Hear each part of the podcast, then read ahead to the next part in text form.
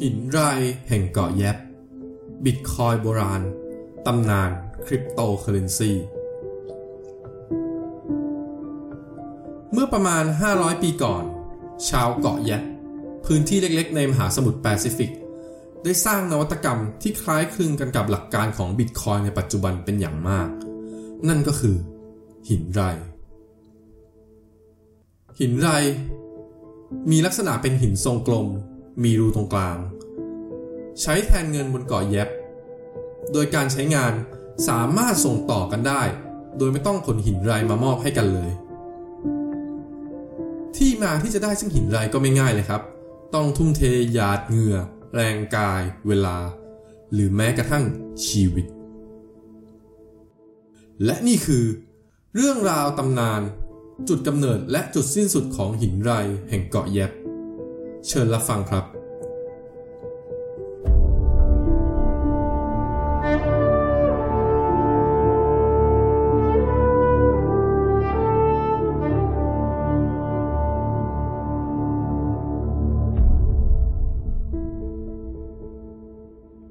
Long story short,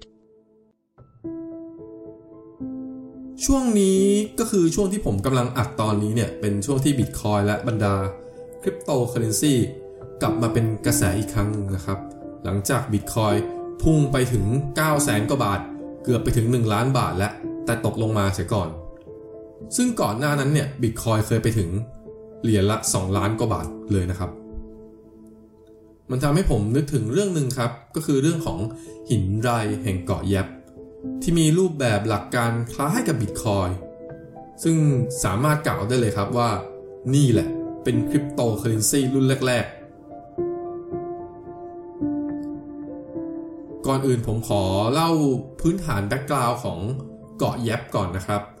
เกาะแยบเนี่ยประกอบด้วยเกาะใหญ่ ๆ 4 เกาะ แต่ว่าภาพรวมแล้วก็ถือว่าเป็นเพียงเกาะเล็ก ๆ ครับ ปรากฏเป็นแค่จุดเล็ก ๆ บนแผนที่โลก เกาะแยบเนี่ยตั้งอยู่ในประเทศสหพันธรัฐไมโครนีเซียครับ อ่า ไอประเทศนี้ตั้งอยู่ตรงไหน ผมจะเล่าให้ฟังอย่างนี้ครับ ถ้าท่านดูจากแผนที่โลกเนี่ย จะพบว่าประเทศไมโครนีเซีย ตั้งอยู่ในมหาสมุทรแปซิฟิก ถ้าแบ่งครึ่งมหาสมุทรแปซิฟิกตามแนวนอนเนี่ย ประเทศไมโครนีเซียจะอยู่ใกล้ ๆ กับเส้นนั้น แต่ว่าจะอยู่ฝั่งด้านบนเส้น ก็คือฝั่งมหาสมุทรแปซิฟิกเหนือนั่นเองครับ โดยประเทศไมโครนีเซียเนี่ยจะอยู่ทางทิศตะวันออกของประเทศฟิลิปปินส์ออกไปครับ แล้วก็อยู่ทางทิศเหนือ ใกล้ๆกับปาปัวนิวกินีหมู่เกาะโซโลมอนอีกที ซึ่งไอ้พวกปาปัวนิวกินีหมู่เกาะโซโลมอนเนี่ย ก็จะอยู่บนทวีปออสเตรเลียอีกทีนั่นเองครับ ปัจจุบันประเทศไมโครนีเซียเนี่ย มีประชากรประมาณ 1 0 0 0 0แสนคนครับ โดยเป็นประชากรบนเกาะแยบประมาณ 12,000 คน เกาะแยบแห่งนี้แหละครับ ที่เป็นตำนานคริปโตเคอร์เรนซี ที่เรากำลังจะพูดถึงกัน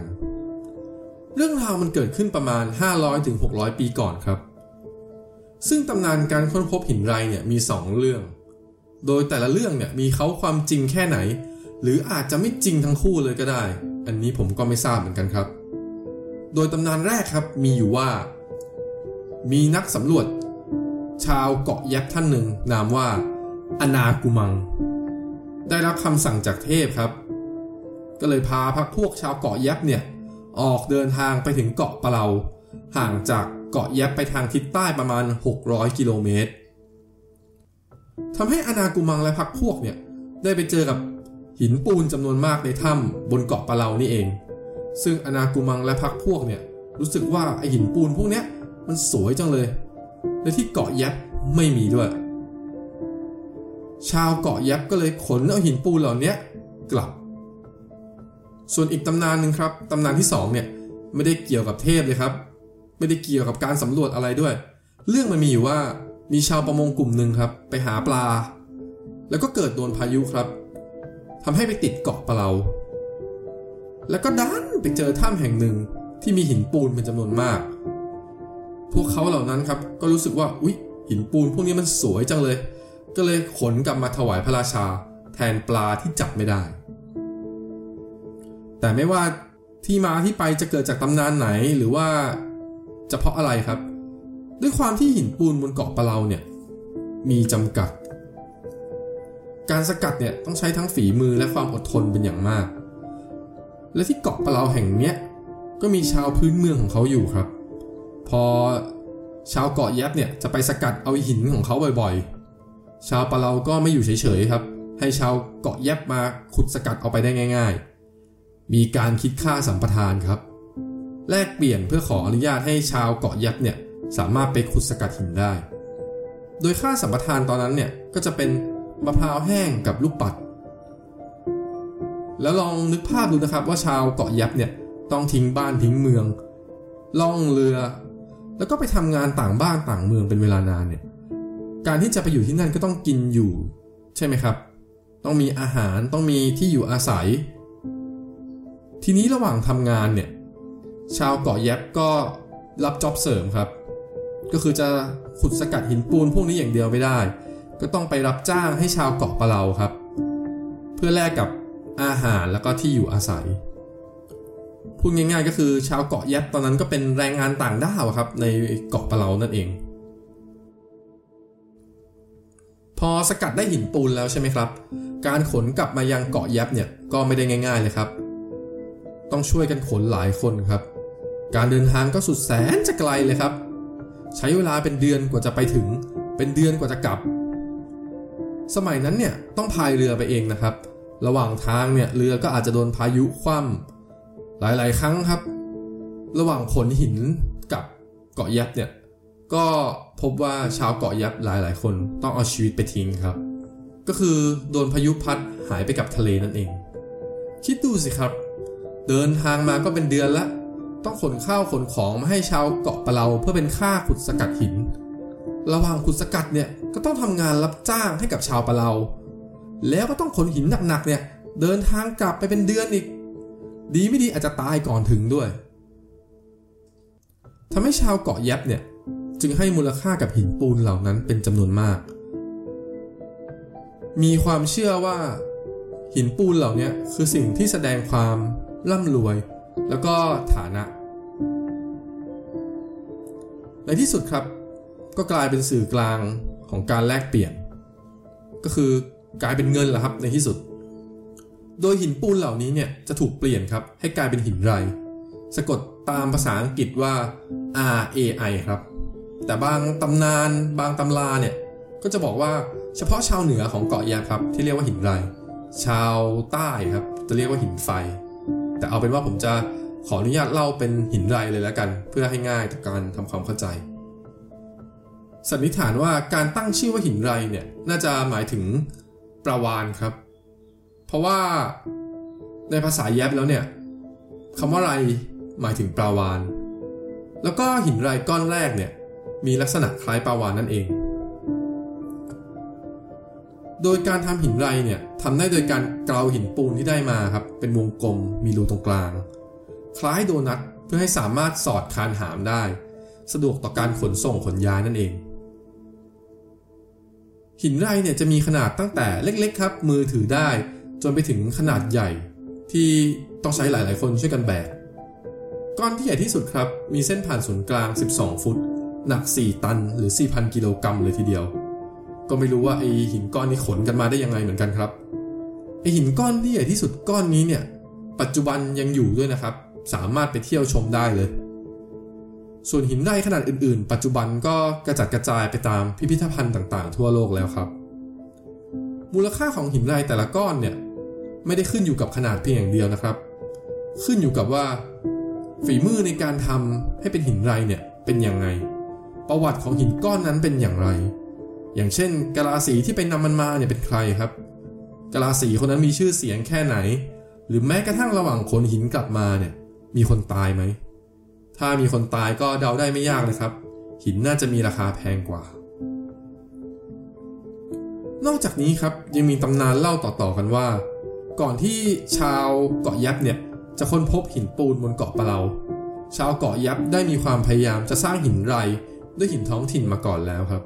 แต่ความพยายามดังกล่าวก็ต้องล้มเลิกไปครับ เนื่องจากเกิดสงครามระหว่างเผ่าขึ้นบนเกาะก่อน เรื่องราวของหินไรเนี่ยมันน่าสนใจตรงที่ว่า ชาวเกาะแยบไม่ได้ทำหินไรแล้วก็ให้กันไปกันมาอย่างเดียวครับ ใครเก็บหินไรไว้ในบ้านเยอะ ไม่ได้หมายความว่าจะร่ำรวยครับ เนื่องจากชาวเกาะแยบเนี่ยมีการจดบันทึกเอาไว้ครับ ว่าบนเกาะเนี้ย มีหินรายทั้งหมดเท่าไหร่ และใครครอบครองเท่าไหร่บ้าง เป็นรายบุคคลเลยครับ การจดบันทึกแบบนี้ไม่ได้ทำกันแค่คนเดียวนะครับ แต่ทำแบบนี้เหมือนกันทุกคนเลยครับ ตั้งแต่หัวหมู่บ้านยันท้ายหมู่บ้านเลย พวกหินรายเล็กๆ เนี่ย มีมูลค่าเล็กน้อยก็สามารถเปลี่ยนมือกันเฉยๆได้ง่ายๆ ไม่ได้ซับซ้อนอะไร แต่ไอ้พวกหินรายขนาดใหญ่ที่หนักหลายตันเนี่ย มันขนส่งกันไม่ได้ง่ายใช่ไหมครับ แต่พวกเขาสามารถครอบครองเป็นเจ้าของ และแลกเปลี่ยนกันได้ แม้ว่าหินรายก้อนนั้นเนี่ยจะไม่ได้ถูกขนส่งไปตั้งหน้าบ้านใครเลย หรือหินรายก้อนนั้นจะตกลงไปในมหาสมุทรแล้วก็ตามครับ อ่า เรื่องนี้มันน่าสนใจแล้วใช่ไหมครับ ว่าแต่เขาทำกันได้ยังไง เดี๋ยวผมจะเล่าให้ฟังครับ บรรดาหินไรก้อนใหญ่เนี่ยสามารถแลกเปลี่ยน เปลี่ยนผ่าน ความเป็นเจ้าของได้ โดยไม่ต้องมีการเคลื่อนย้าย พวกเขาทำได้โดยใช้นวัตกรรมที่แสนจะฉลาดล้ำในตอนนั้นของชาวเกาะแยบก็คือ ก่อนหน้านี้ที่ผมเกินว่าหินบนเกาะเนี่ยมีการจดบันทึกอยู่แล้วใช่ไหมครับว่ามีทั้งหมดเท่าไหร่ใครครอบครองเท่าไหร่บ้าง ทีนี้การเปลี่ยนมือของหินไรเนี่ยสามารถทำได้โดยการประกาศครับ ประกาศออกไปสู่สาธารณะเลยครับ ว่าหินไรก้อนนั้นๆมูลค่าเท่านี้เท่านี้เนี่ย ได้เปลี่ยนเจ้าของจากใครไปสู่ใครแล้ว อย่างเช่น เปลี่ยนจากผู้ใหญ่บ้านไปเป็นของชาวบ้านท้ายเกาะอย่างเงี้ยก็สามารถทำได้ครับ โดยการไปประกาศสู่สาธารณะ ว่าได้ส่งมอบหินไรให้คนนี้คนนี้แล้วนะ ทีนี้ชาวหมู่บ้านครับ ชาวเกาะแยบทุกคนครับ ก็จะจดบันทึกครับ บันทึกของพวกเขาก็จะเหมือนกันหมดครับ ว่าตอนนี้หินส่วนไหนก้อนไหนกลายเป็นของใครไปแล้วครับ ซึ่งวิธีการแบบนี้ครับ มันก็สามารถทำได้ครับในชุมชนเล็กๆ แบบชาวเกาะแยบนี้ แล้วมันก็ทำให้ทุกคนครับสามารถทราบโดยเปิดเผยเลยครับว่า หินรายนั้นๆเนี่ยตอนนี้เป็นของใครและเคยผ่านมือใครมาบ้างจำที่ผมเกริ่นไว้ก่อนหน้านี้ได้ไหมครับว่าแม้แต่หินที่ตกลงไปในมหาสมุทรระหว่างคนย้ายแล้วเนี่ยก็ยังสามารถกลายเป็นหินไรที่แลกเปลี่ยนกันได้ด้วย เขาใช้วิธีแบบนี้ครับ พอคนขนเนี่ยกลับมาถึงเกาะแยบแล้วใช่ไหมครับ ก็มาบอกเล่าเรื่องการเดินทางและการทำหินปูนตกสู่มหาสมุทร คนบนเกาะครับ พอได้ฟังอย่างนั้นก็เกิดความเห็นใจครับ พอคนหลาย ๆ คนมีความเชื่อแบบนี้ครับ พอทุกๆคนเห็นพ้องต้องกันแบบนี้ก็ตกลงกันว่าเอางี้แล้วกันครับ ให้ไอ้ก้อนหินที่ตกมหาสมุทรแปซิฟิกก้อนนั้นเนี่ย พวกเราก็ยังนับมันเป็นหินนะ ให้ถือว่าเป็นของคนที่ไปขนมันมาแล้วกัน พวกเราทุกคนก็ช่วยกันจดบันทึกไปพร้อม ๆ กัน อ่า ทีนี้ไอ้หินปูนที่ตกในมหาสมุทรแปซิฟิกระหว่างคนย้ายกลับเนี่ย ก็เลยกลายเป็นหินไรหรือเงินไปเสียแบบนี้เลยครับ ที่เขาทำแบบนี้ได้เนี่ยก็ไม่ใช่ว่าเป็นเพราะเชื่อหรือไม่เชื่อว่าหินไรนั้นมีจริงหรือไม่มีจริงไหมเท่านั้นครับ แต่เพราะว่าพวกเขามีระบบการจดบันทึกโดยทั่วหน้ากันนั่นเองครับ แล้วก็สามารถควบคุมปริมาณอุปทานหรือ supply ของหินที่มีจำกัดนั้นได้ ท่านผู้ฟังฟังมาถึงตรงนี้ก็อาจจะนึกว่า เอ๊ะ อย่างนี้มันจะโกงกันได้ไหม ผมจะเล่าว่าการโกงทำได้ยากนะครับ เพราะว่าบันทึกเนี่ยมันจะจดเหมือนเหมือนกันทุกคน เหมือนเหมือนกันทุกบ้านใช่ไหมครับ ถ้ามีบ้านไหนลืมหรือจดผิดครับ ก็ยังมีอีกหลายหลายหลังที่เขาจดไว้ไงครับ มันสามารถยันกันได้ครับ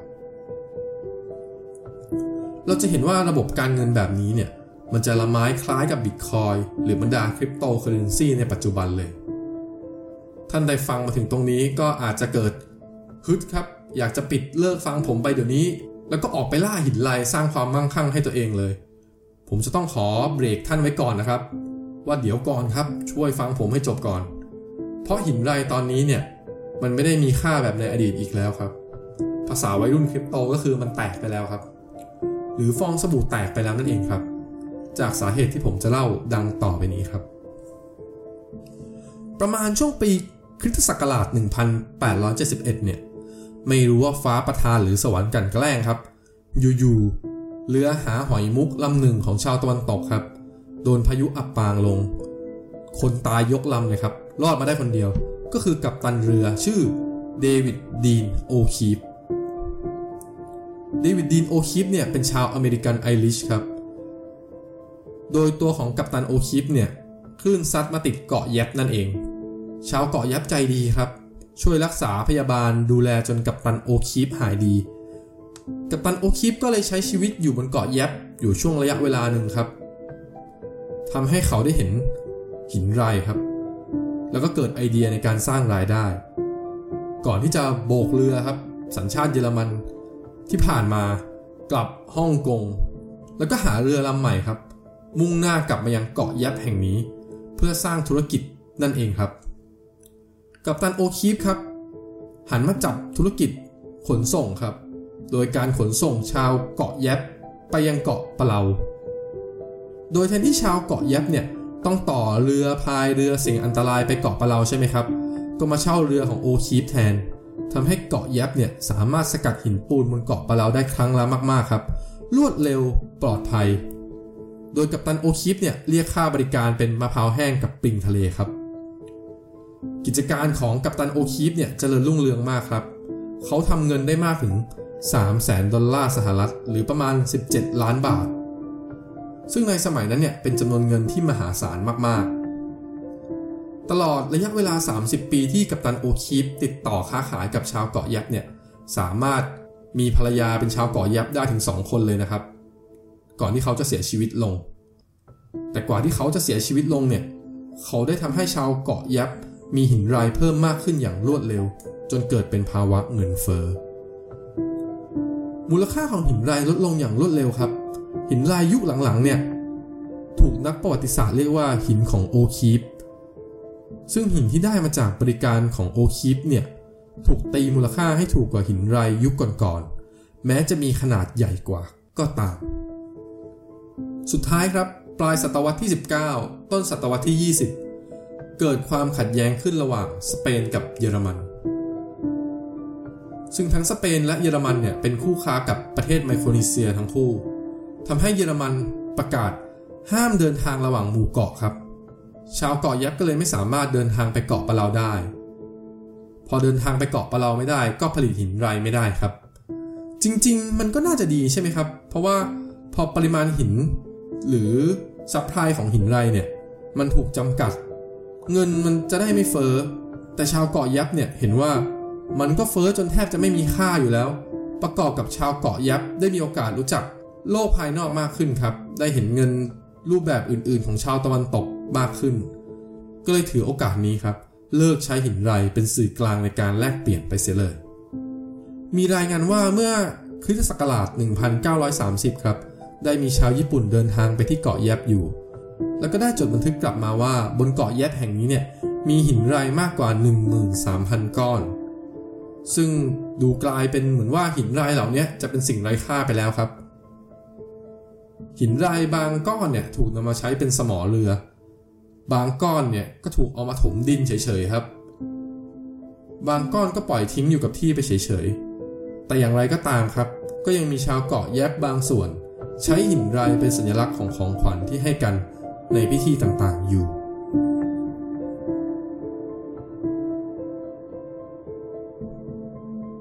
อย่าลืมกดถูกใจกดติดตามให้ด้วยนะครับ